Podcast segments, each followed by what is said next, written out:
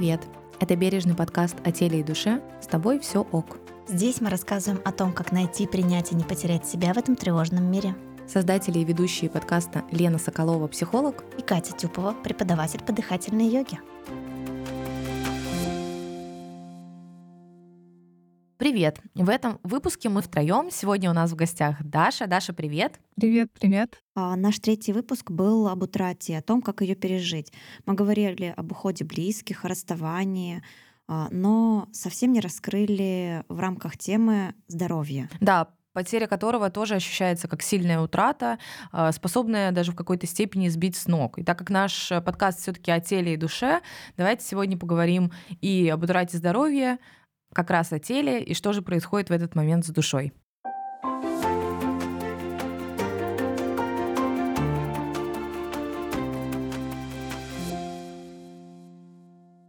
Даша, расскажи, пожалуйста, свою историю и с какими чувствами ты столкнулась, и о какой же утрате здоровья мы сейчас говорим на данный момент. В 2020 году мне было 26 лет, и мне поставили диагноз э, рак молочной железы. Чувства, с которыми я столкнулась, это сложно описать, потому что первое время даже ничего не осознаешь. То есть, когда я побывала у врача, когда мне дали стопроцентный диагноз, что это все-таки это рак, а, я вышла из клиники, это была платная клиника, и чувств не было вообще. То есть было ощущение, что это нереально, что такое может происходить только с кем-то, только в фильмах, сериалах, где угодно — но нет, вот я стою с решением врача, и психика, наверное, просто в такие моменты полностью блокирует вообще все чувства, все эмоции. А, и я понимала, да, что такая реакция будет. И первое, что я сделала, я просто пришла домой, рассказала своему молодому человеку, мы вместе согласились, что ситуация, конечно, аховая, но что-то мы с этим будем делать. А, то есть я понимаю, что мы в какой-то степени говорим вот про такие стадии, в том числе переживания утраты. То есть был момент отрицания, а потом, наверное, следом был, а, была стадия торга. Нет, это не со мной, давай еще проверимся во всех клиниках. это точно не я, да? Да, потому что мне э, помогли врачи, мне назначили э, прием максимально быстрый в онкодиспансере.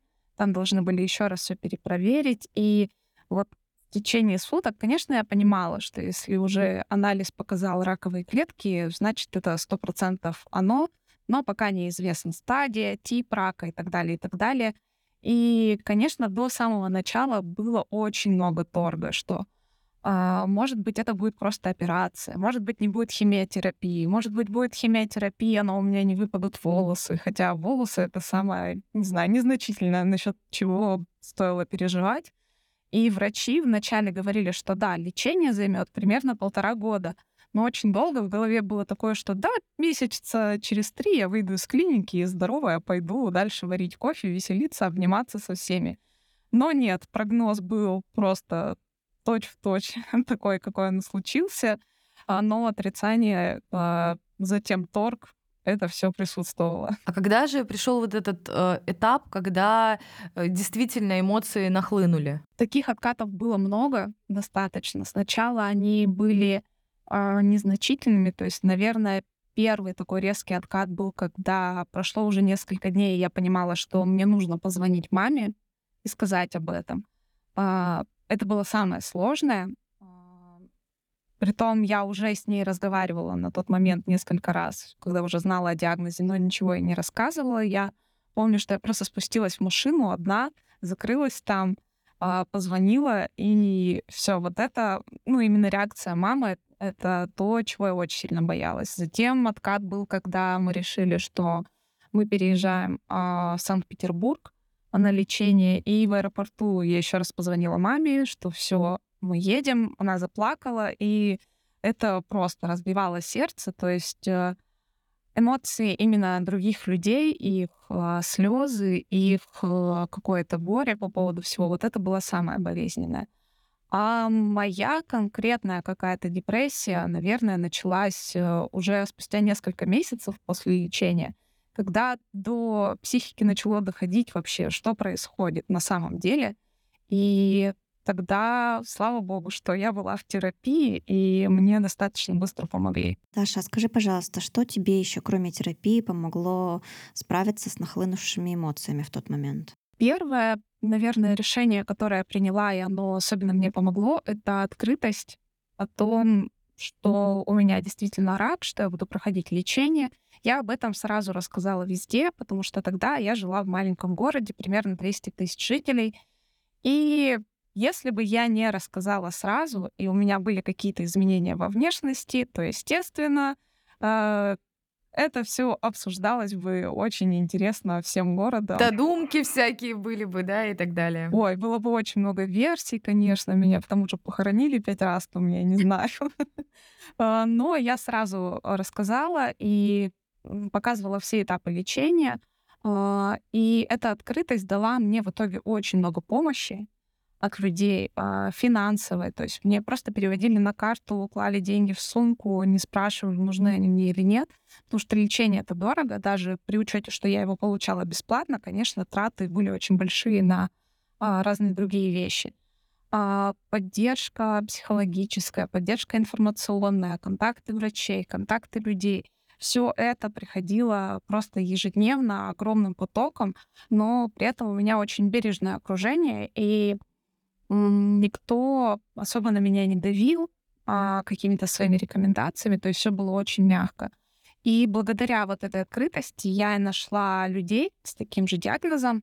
А, есть огромное количество групп поддержки а, в любых городах, где пациенты собираются в WhatsApp, Телеграме, где угодно, и обмениваются информацией, просто разговаривают друг с другом, задают вопросы, и, наверное, вот это очень важно в любой жизненной ситуации найти какую-то свою стаю, то есть как мамочки общаются с мамочками, там, не знаю, студенты со студентами, спортсмены со спортсменами, онкопациенты общаются друг с другом, потому что есть вещи, которые никто не поймет, только человек, который побывал в той же самой ситуации.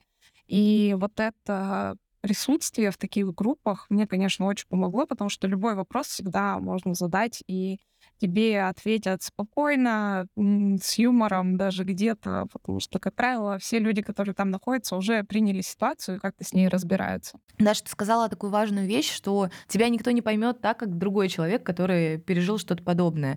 А, подскажи, есть ли какая-то а, агрессия, например, в сторону там, терапевта, если он пытается тебя как-то там направить, что-то подсказать, или, может быть, э, нужен именно психолог, который работает с онкопациентами, или возможно, вот ты рассказывала про равных консультантов, да, можешь подробнее рассказать? А, впервые я узнала это от тебя. Да, есть такая профессия, как равный консультант, она достаточно сильно отличается от психолога или психотерапевта, потому что, да, психолог, психотерапевт — это человек, который работает с твоим состоянием, но как правило, психологи не дают никаких рекомендаций, советов, направлений, то есть у них совсем другое направление деятельности, и психолог 100% нужен в такой ситуации. А равный консультант — это как раз человек, который прошел через диагноз и может поделиться опытом, может поддержать, может снять э, какую-то часть страхов, а, потому что, ну, например, психолог не расскажет, там, что будет после химиотерапии, или как будет проходить операция, или что-то еще подобное. То есть равный консультант может как раз ответить на такие вопросы, которые иногда бывает стыдно задавать врачу или не хочется никого донимать, а в интернете статьи читать это просто кошмар, там огромное количество информации, не относящейся вообще к делу. А, фильмы, сериалы вообще все очень сильно романтизируют или наоборот нагоняют страха. И вот человек, который реально прошел через это, и который говорит, что все нормально, это все пройдет, это все закончится, да, будет там где-то тяжело, будет где-то грустно, но с этим всем можно справиться, потому что вот, смотри, я справился еще тысячи миллионов человек в мире справились, и вместе мы сейчас с тобой разберемся, как мы это все будем делать. Ну, кроме того, равный консультант помогает э, в юридическом плане, например, если человеку отказывают в лечении, или помогает, в принципе, спланировать лечение, направить в какие клиники запросы сделать, каким врачам, какие обследования. То есть, э, когда человек получает диагноз, он полностью дезориентирован, он не знает, что делать, куда идти, к чему готовиться. А, это если говорить о бесплатных онкологических диспансерах, там никакой информации четко не дают. А тут есть живой человек, который через это прошел и дальше тебе, в принципе, может помочь. Даша, а подскажи, пожалуйста, доступна ли а, какая-нибудь психологическая помощь бесплатно для пациентов? Да, очень многие фонды благотворительные предоставляют бесплатные психологические консультации для пациентов и также для их родственников, для их близких, для мужей, жен, детей, матерей, сестер и так далее. То есть любой человек, который связан с этой темой, он может получить, а, например, 10 бесплатных консультаций от э, благотворительного фонда «Онкологика». И, в принципе, таких фондов можно, ну, много их можно загуглить и найти еще какую-либо помощь. И там действительно работают психологи, которые в теме, а, которые знают э, проблему и с которыми не страшно, не страшно их ранить своими рассказами, не страшно показывать им какие-то свои эмоции. И я воспользовалась этой возможностью. Это действительно очень просто, бесплатно, здорово. Была проведена вообще прекрасная работа с психологом. Даша, мы с тобой еще, когда обсуждали э, этот выпуск, э, как раз говорили о том, что мы поделимся со слушателями, э, какая же другая бесплатная помощь есть для пациентов раковых. Этой помощи на самом деле очень много, и первое, что я хотела сказать, это важно разрешить себе принимать эту помощь. Потому что есть у нас все равно такое что-то в менталитете, типа да что мы сами не справимся, да что мы сами не выкарабкаемся. Ну нет, если помощь есть, ее надо брать, потому что люди для этого работают. Люди хотят давать эту помощь, у них есть деньги, у них есть возможности. И прежде всего, да, психологическая и юридическая помощь э, дается пациентам, потому что иногда лечение это очень сложно. Иногда тебе просто не дают направление на лечение в платной клинике, иногда тебе не дают направление на обследования, которые обязательны.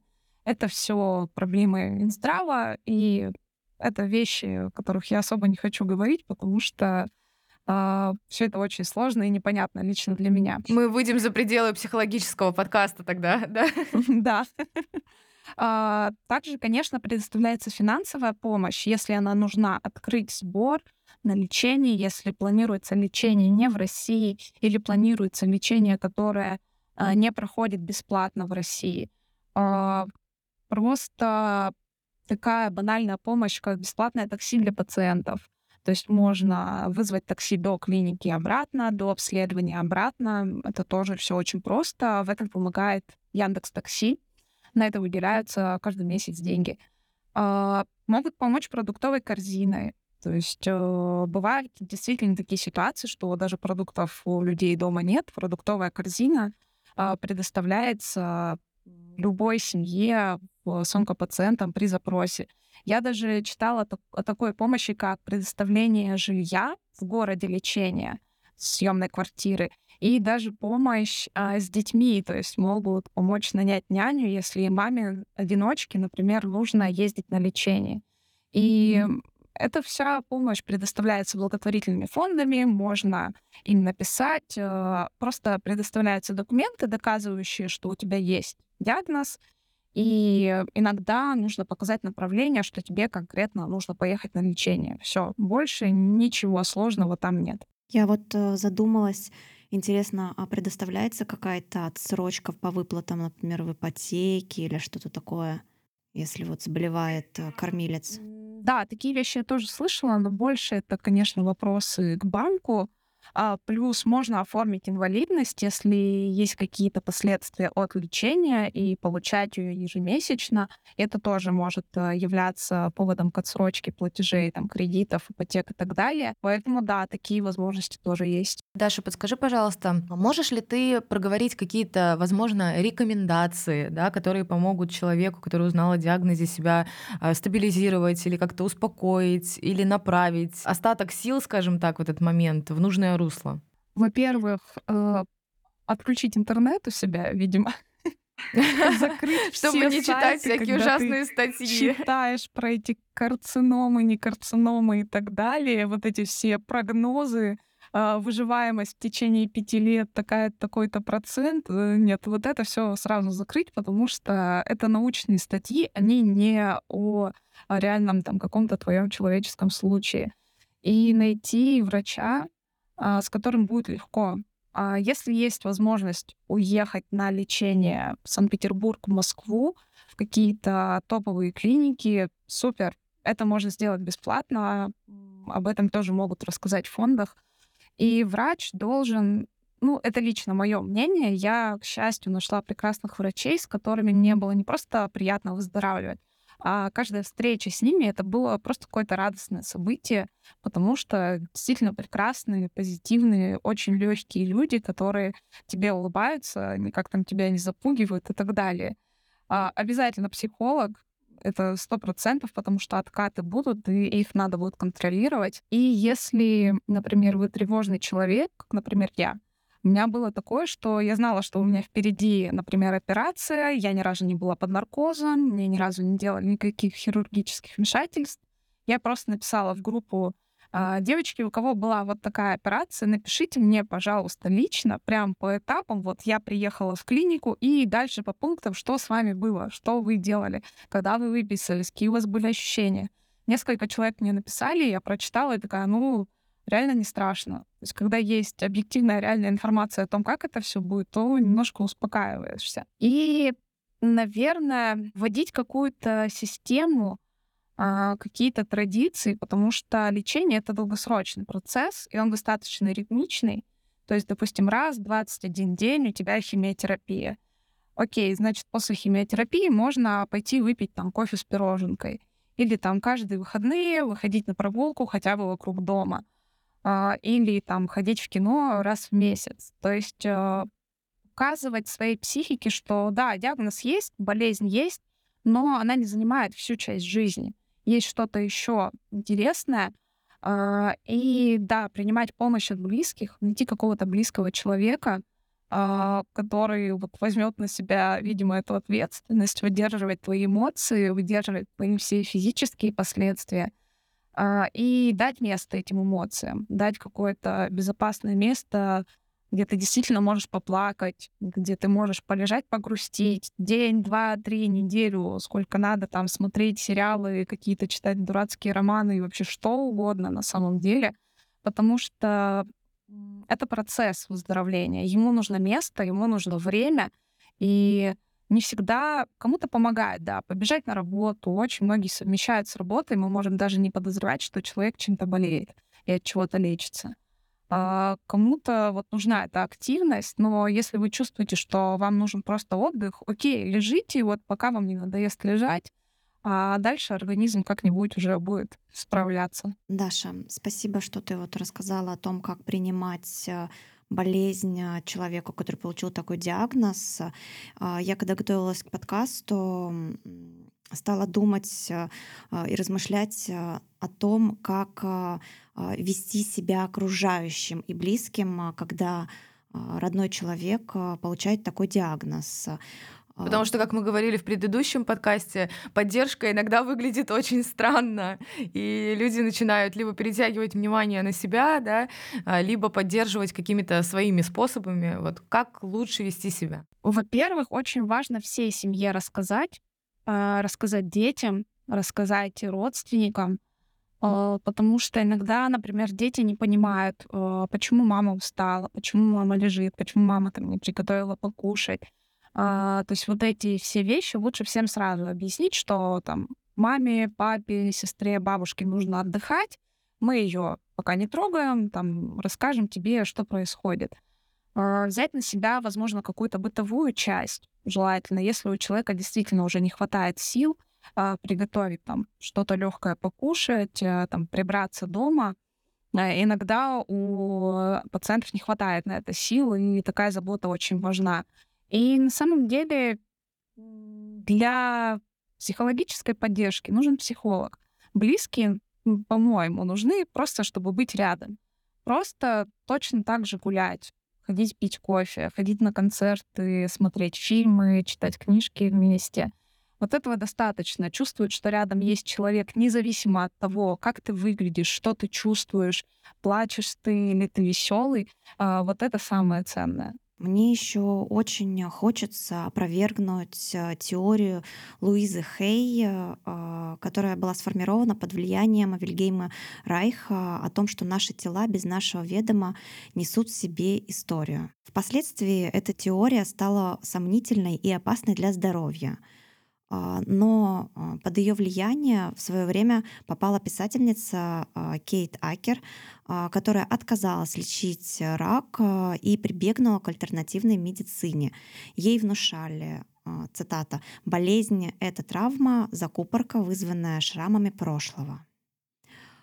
И лечили ее по теориям как раз-таки Луизы Хей. Цитата.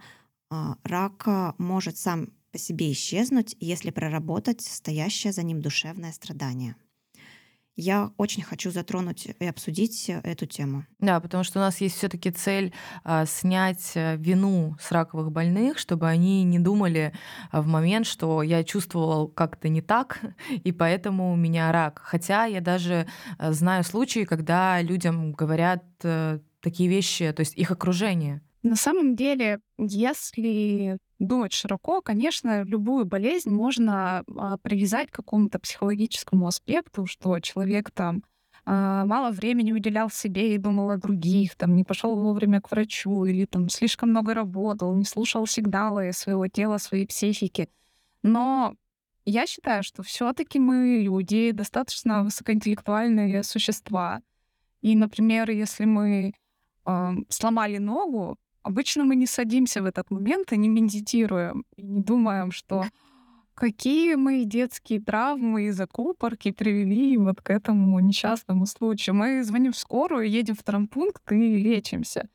Я не спорю, медитации, не знаю, травяные настои и прочие альтернативные методы, можно ими что-то лечить, там ОРВИ, например, не знаю, какие-то болезни, которые, возможно, и сами пройдут, правда, ну да ладно — но если мы говорим о серьезных заболеваниях, то нужно идти к врачу, потому что доказательная медицина, она на то и доказательная, что она вылечивает достаточно большое количество людей. И в моем окружении есть люди, которые вылечились и с четвертой стадии рака, и с третьей стадии рака. И понятно, что если с нами такое произошло, то надо сделать какие-то выводы и, возможно, что-то поменять в своей жизни быть более внимательными к своему телу, к своему организму. Но искать в этом какие-то свои личностные причины, э, я думаю, это бесполезно. И мне тоже писали о том, что надо отпустить обиды стиле, просто. Э, не думать, за что это, подумать, для чего это. Ну, э, тут главное, да, тоже выстраивать границы, и невозможно каждому человеку объяснять, что вы знаете. Такие вещи лучше не писать людям, когда они там в сложном эмоциональном состоянии. Иногда можно послать в баню просто таких людей с такими фразами. А, нет, есть э, какие-то физические болезни, они лечатся, если вовремя обращаться к врачу, а вовремя это сразу, когда вы это обнаружили, а не сначала помедитировать и попить чайку и подумать о своих травмах, а сразу пойти решать эту проблему. В дополнение к лечению, окей, может быть что угодно, но тоже с разрешения врача. Например, бывает, что какие-то а, растительные компоненты мешают а, официальным лекарствам, и их нельзя принимать но никто вам не мешает э, лежать, медитировать, прорабатывать свои травмы и все остальное. Если это не мешает традиционному лечению, пожалуйста. Но все-таки упор надо делать на доказательную медицину. Да, тоже хотела бы дополнить, э, Даша, потому что я с тобой полностью согласна. Опять-таки, повторюсь, хочется снять э, именно чувство вины с людей, чтобы они не думали, что они причина какой-то своей болезни. И это касается не только да, э, каких-то таких раковых заболеваний, а вообще всего. Вот, э, вот эта концепция там, с психосоматикой, когда начинают все подтягивать э, под психосоматику, но это немножечко не так работает. И хочется еще раз напомнить, что у нас есть и генетика, у нас есть есть и экология, у нас есть действительно наше личное отношение к себе, когда мы себя не поберегли, не пожалели, где-то в болезненном состоянии пошли работать, где-то что-то не заметили. Но это опять-таки а, просто возвращает нас к тому, что к себе нужно быть внимательнее, себя нужно любить, себя нужно беречь. А, но это не значит, что если что-то пошло не так, э, что исключительно вы причина своего заболевания.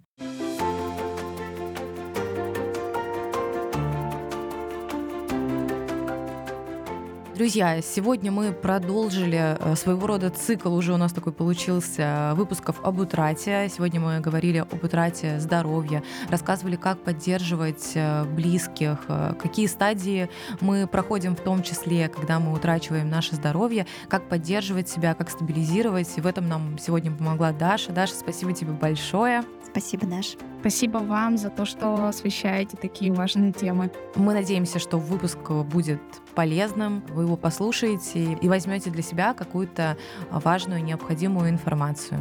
Пока-пока. Пока. Это был подкаст «С тобой все ок».